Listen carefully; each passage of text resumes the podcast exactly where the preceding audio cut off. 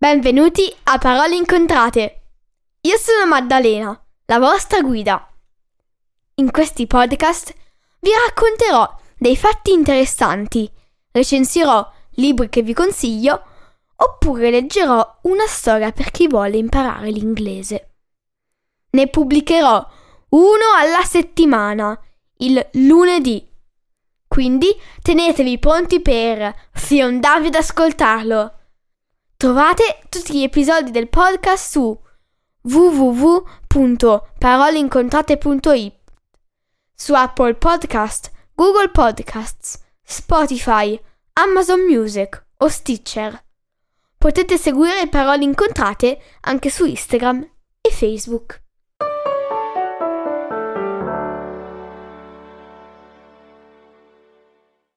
Buongiorno a tutti! Oggi recensirò il romanzo Fuochi d'artificio di Andrea Bouchard. Marta è una ragazzina bassa, bionda e curiosa. Davide, fratello di Marta, è spavaldo e anche un po' pretenzioso. Sara, migliore amica di Marta, è molto graziosa, con lunghi capelli scuri e di buon senso. E infine Marco, riccio e buono, di cui Marta è innamorata. La vita di questi ragazzi venne to- totalmente cambiata dall'arrivo della seconda guerra mondiale. Il fratello maggiore di Marta e Davide, Matteo, si allea con la resistenza e i due ragazzini vengono obbligati a trasferirsi a casa dei nonni, sulle Alpi piemontesi ma i quattro non riescono a stare con le mani in mano. Sotto il falso nome di Sandokan aiuteranno a modo loro i partigiani, restando nascosti perfino da essi, fornendo informazioni utilissime alla sopravvivenza di tutti. Cammineranno tantissimi chilometri, affronteranno sparatorie e situazioni di altissimo pericolo e tutto questo sarà ripagato con la fine della guerra, uno swing e, ovviamente, tantissimi fuochi d'artificio. Ora vi leggerò una parte di questo libro. Parte prima, senza farci scoprire. Forse non mi perquisiscono. Aprile 1944, Alpi Piemontesi. Mio padre frena così d'improvviso che la ruota di dietro della bicicletta si blocca, scavando un solco nella strada sterrata. Io scivolo lungo la canna, contro il perno del manubrio, che mi si conficca nella gamba. Ma non dico nulla, neanche aia, perché sono abituata a non lamentarmi mai.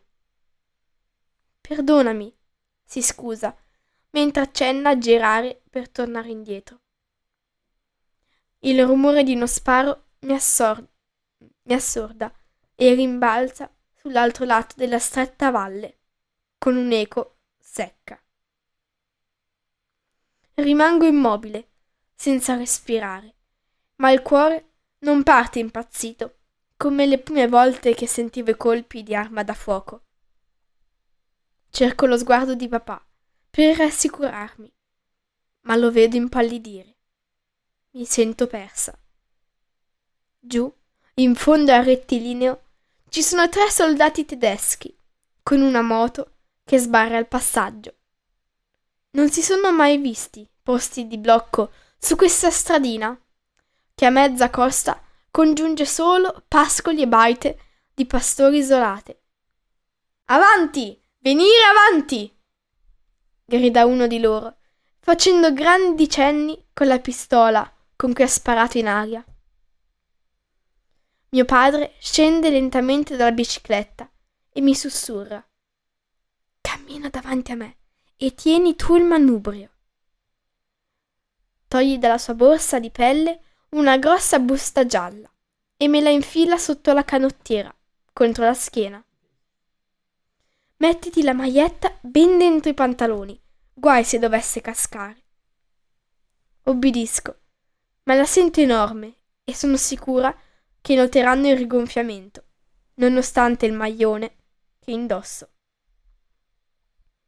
Cammino guardando oltre i soldati, verso le montagne, per cercare rifugio dal panico che mi sta salendo. È una splendida giornata di primavera.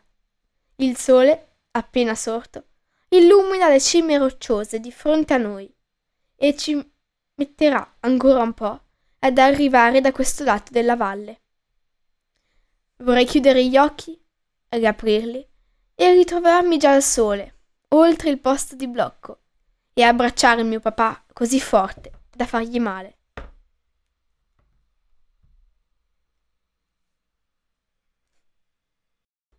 Ispirato a una storia vera, questo libro racconta la guerra dallo sguardo di Marta, una ragazzina piena di speranze, ma anche di paure. Questa è una lettura né pesante, ma neanche leggerissima. È scorrevole e i capitoli sono di lunghezza perfetta.